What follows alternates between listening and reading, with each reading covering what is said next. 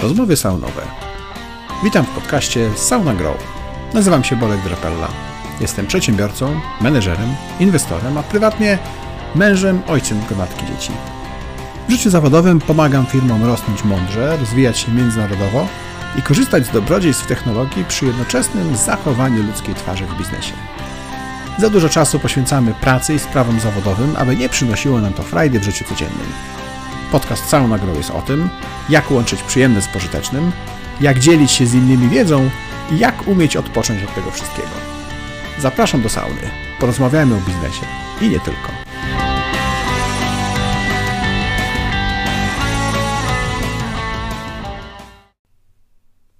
Cześć. W dzisiejszym odcinku chciałbym się zastanowić wspólnie z Wami, dlaczego wspieranie Waszych pracowników, członków zespołu jest takie ważne. I co tak naprawdę można powiedzieć o tym wspieraniu? Jak, e, jak robić to mądrze, a czego unikać w życiu codziennym? Może nie być to dla Was takie naturalne, jeśli macie własny biznes, zarządzacie zespołem, że często e, liderzy zespołów są dość e, samotni, nie mają wsparcia z zewnątrz. Ciężko im jest mówić o wsparciu ludzi, których oni sami zatrudnili. Szczególnie ma to miejsce w przypadku, kiedy założycielami danej firmy, właścicielami jest, e, nie jest zespół, tylko właścicielem jest jedna konkretna osoba.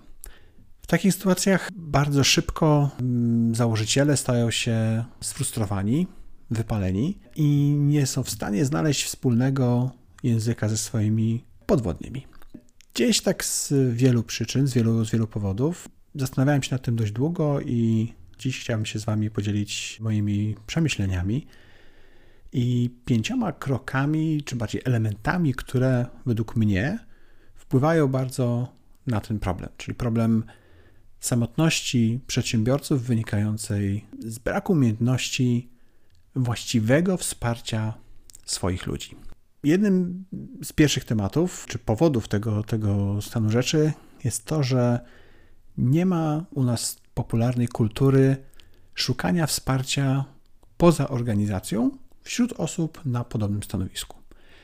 I nie mówię tutaj tylko o grupach wsparcia dla menedżerów, dla właścicieli firm, ale takiego wsparcia, którego nie zawsze jesteśmy w stanie dać naszym podwładnym, a e, w które oni sami z naszą e, tylko, tylko pomocą, tylko wsparciem mogą znaleźć u innych osób wykonujących podobne czynności w innych organizacjach na podobnym etapie rozwoju. Czyli pierwszy temat to znalezienie swojego odpowiednika w innej organizacji i zachęcanie naszych pracowników do tego, żeby robili to samo. Drugim elementem jest e, wydaje się dość e, trywialne, jeśli chodzi o pisanie tego elementu w, w praktyce trudniej, czyli zatrudnianie właściwych ludzi. Mówi się, że tylko ludzie jakby najwyższej klasy są w stanie zatrudniać inne osoby najwyższej klasy. Klasa, mówię tutaj o e, doświadczeniu, o pewnej pokorze, o świadomości, że ktoś może wiedzieć lepiej i takiej świadomości, że jeśli ja zatrudnię ludzi mądrzejszych od siebie, to jest prawdopodobieństwo, że moja firma będzie się rozwijała szybciej. A jeśli tylko będę zatrudniał ludzi, którzy wiedzą znacznie mniej ode mnie, niejako z, takiego, z jakiejś takiej obawy, że jeśli będą wiedzieli więcej, to może stanę się niepotrzebny, to te osoby będą zatrudniać tylko kolejne osoby jeszcze niżej kompetencjami miękkimi, twardymi od, od tych osób i tak dalej, i tak dalej. W efekcie jest to nie tylko spirala w dół tych kompetencji, ale też e, na tej samej górze, na, na, na, samej, na samym szczycie tej, tej, tej piramidy hierarchicznej okazuje się, że jest tak zwane wąskie gardło, tak? czyli że wszystkie decyzje muszą być podejmowane na stopień wyżej, skoro te kompetencje rosną też w tym kierunku, a nie, nie rozkładają się równo. Trzecim elementem, jak już zatrudnimy właściwych e, ludzi, jest zaufanie tym ludziom. Nie po to im zatrudniliśmy, żeby mówić im, co mają robić, ale zatrudniliśmy tych lepszych od siebie po to, żeby oni nam mówili, co powinniśmy robić. I po to mamy dobrych ludzi w zespole, żeby faktycznie zaufać im i dać im wykonywać swoją pracę. Ale zaufanie i jakby tylko to danie e, pracy to jest, to jest jeszcze niewystarczające. Czwartym elementem jest właśnie wspieranie tych, którym zaufaliśmy. Czyli przekazywanie właściwej informacji zwrotnej we właściwy sposób, e, mądre delegowanie, no właśnie, czy zadań, e, to, to za chwilę o tym powiem, i przede wszystkim wspieranie ich w dążeniu do, do celów, jakie wspólnie wyznaczymy. I piąty punkt na tej mojej krótkiej liście to jest właściwe przekazanie celów, tego słynnego dlaczego. Tak? Dlaczego coś robimy, dlaczego nasza firma robi to tak, a nie inaczej. To jest kluczowa sprawa z perspektywy nie tylko motywacji całego zespołu, ale tego, żeby każdy doskonale rozumiał, gdzie zmierzamy, a nie tylko jakie zadanie w tym momencie wykonujemy. Mówiłem już wielokrotnie o tym, jak e, ważne jest szukanie właściwych e, ludzi z naszej sieci, niekoniecznie z naszej organizacji. Między innymi po to, żeby uniknąć błędów, które te osoby już popełniły, a my możemy ich uniknąć dzięki ich właśnie doświadczeniu. W samym, o, o samym delegowaniu właściwym e, zadań i celów powiem osobnym, w osobnym odcinku, natomiast dzisiaj chciałbym się skupić na tym wspieraniu osób, którym już zaufaliśmy. Dlaczego to, czyli ten czwarty punkt z mojej listy jest e, tak istotny? W głównej mierze większość z Was, moich słuchaczy, ma już jakiś zespół. Zarządzacie zespołem albo jesteście w zespole, który w jakiś sposób polega na tym, jakie jest Wasze doświadczenie, wasze, zadanie, wasze, Wasza może nie tyle pozycja w firmie, ale to, czego, czego e, zespół od Was oczekuje. Ale te osoby, szczególnie jeśli jesteście na pozycji menedżerskiej, one również oczekują Waszego wsparcia i empatii to, jak e, e, będziecie traktować e, osoby w swoim zespole, nie tylko wpływa na ich szczęście, ale przede wszystkim z takiej biznesowej perspektywy na ich efektywność, motywację i zaangażowanie. Na pewno słyszeliście o terminie mikrozarządzanie. Raczej, szczególnie w korporacyjnym świecie, jest to, jest to coś bardzo pejoratywnego, negatywnego i słusznie, dlatego że micromanagement, tak, czyli mikrozarządzanie, pojawia się wtedy, kiedy szef jest tym wąskim gardłem, kiedy on deleguje konkretne zadania, ale nie mówi tak naprawdę, gdzie dążymy, czyli po co to robimy. I wtedy y, schodzi się na poziom bardzo szczegółowy. Tak? Niebieski przycisk musi być zielony i musi być y, dwa piksele w prawo.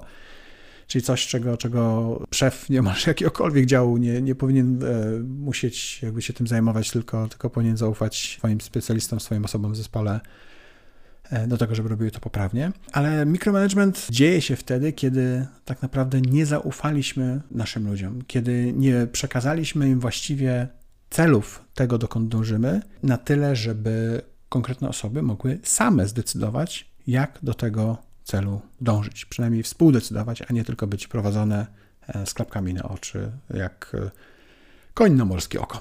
Pytałem kilka tygodni temu na grupie rozmowy o startupach na Facebooku różnych przedsiębiorców, różnych e, założycieli biznesów o to, jak często i czy w ogóle prowadzą spotkania jeden na jeden ze swoimi pracownikami. I ku mojemu zdziwieniu, zdecydowana większość, e, prawie 3 czwarte, odpowiedziała, że robi to przynajmniej raz w miesiącu, a nawet i częściej.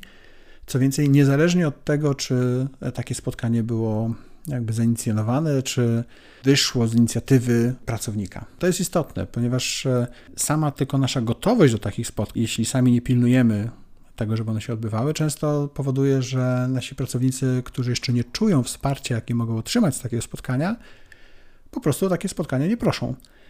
I mając swoje jakieś wyzwania, problemy, niejasności e, w, lub e, takie, takie sytuacje, które dążą z czasem do jakichś niepokojów, okazuje się, że, e, że te spotkania, czy te, te szanse na, na wyjaśnienie tych spraw nie są wykorzystane właśnie dlatego, że do takiego spotkania nie doszło.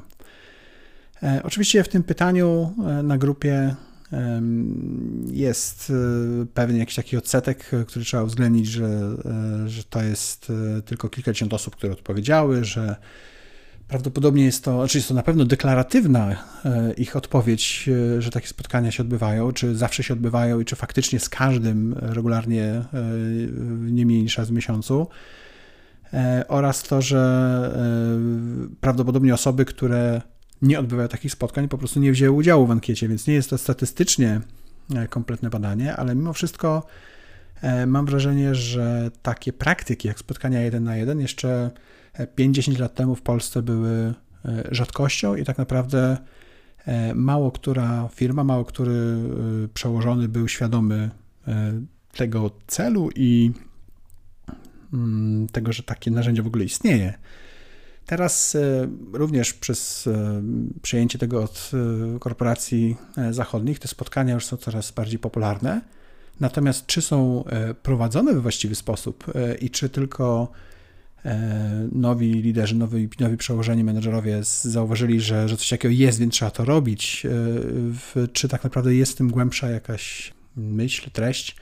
Czy rozumieją, po co to robić, jak robić to dobrze? Tego nie jestem pewien. Dlaczego? E, również w, w komentarzach do, do, do, tej ankiety, którą zrobiłem na Facebooku, ale też i klientów SaunaGrow i menedżerów chociażby Verhelp, których w samym tylko dziale operacyjnym mieliśmy ponad 40, Często okazuje się, że takie spotkania e, są spotkaniami przede wszystkim e, odnośnie aktualizacji wykonywanych zadań, tak? czyli te słynne korporacyjne update'y tasków, e, mówiąc pięknym angielskim. Natomiast bardzo mało się pamięta o tym, że te spotkania są jeden na jeden po to, żeby upewnić się, że pracownikowi jest dobrze, że się rozwija, że jeśli są jakieś problemy czy wyzwania, to my jesteśmy jako menedżer, jako, jako szef tego człowieka w stanie mu pomóc. Ale nie z perspektywy tylko odhaczenia kolejnych tasków, tylko wsparcia tego człowieka. Sprawdzenia, czy na pewno tak samo rozumiemy cel, do którego dążymy. Nie, czy dobrze zadanie zostało wykonane i czy ten przycisk niebieski jest bardziej zielony, czy jest w lewo, czy w prawo ustawiony, tylko czy rozumiemy, co chcemy osiągnąć, dla kogo robimy na przykład tą stronę z tym przyciskiem, tak? Jaki, jaki jest jej cel. Ale znowu, to są taski, to jest zadanie, to jest projekt, ale w momencie, kiedy pracownik nie czuje, dokąd firma zmierza, dlaczego robimy dziesiątki, setki projektów różnych małych zadań, to ciężko będzie sobie czuć się e, szczęśliwą. Ciężko będzie oczekiwać takiej osoby, że długotrwale będzie czuła się dobrze z tym, co robi. Więc takie spotkania, które oczywiście nie mogą być jedyną formą interakcji e, bezpośredniego przełożonego z, z przełożonymi, powinny być w dużej mierze skupione na tej konkretnej osobie, na jej rozwoju, na tym, jak się czuje, na tym, co wpływa na to, jak, e, e, jak odbiera rzeczywistość i co my możemy zrobić jako menedżer, żeby tak naprawdę tej osobie było lepiej. Warto też jeszcze, tak kończąc już nieco tą myśl, wspomnieć czy przypomnieć o zasadzie 4 na 1. Możliwe, że o niej słyszeliście. Zasada ta mówi o tym, że na jeden negatywny kawałek informacji, tak, zwrotnej, powinno przypadać przynajmniej cztery pozytywne.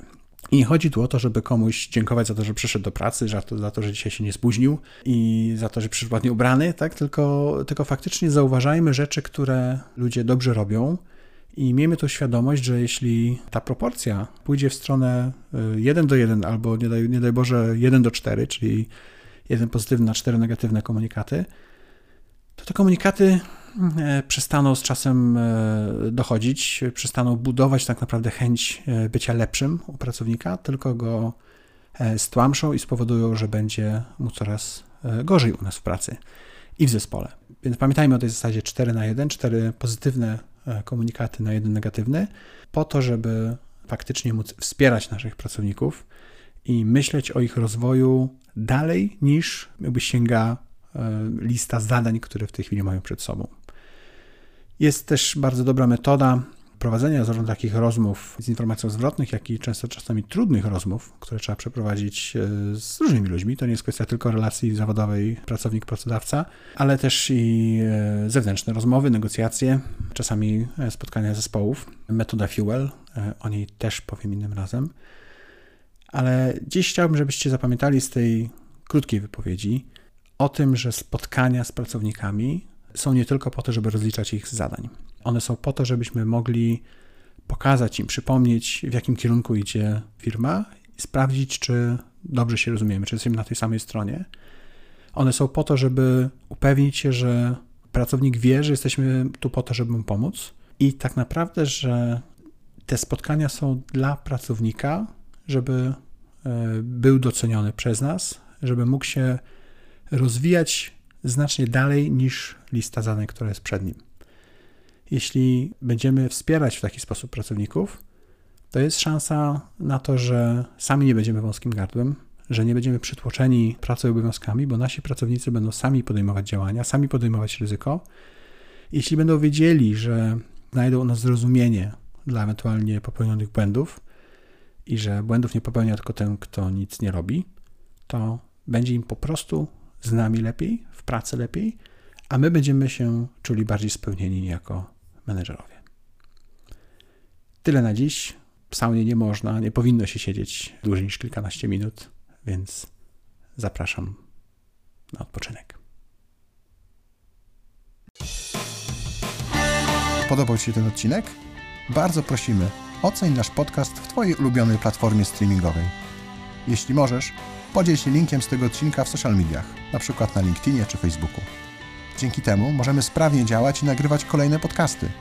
Z góry serdecznie dziękujemy za tak okazane wsparcie.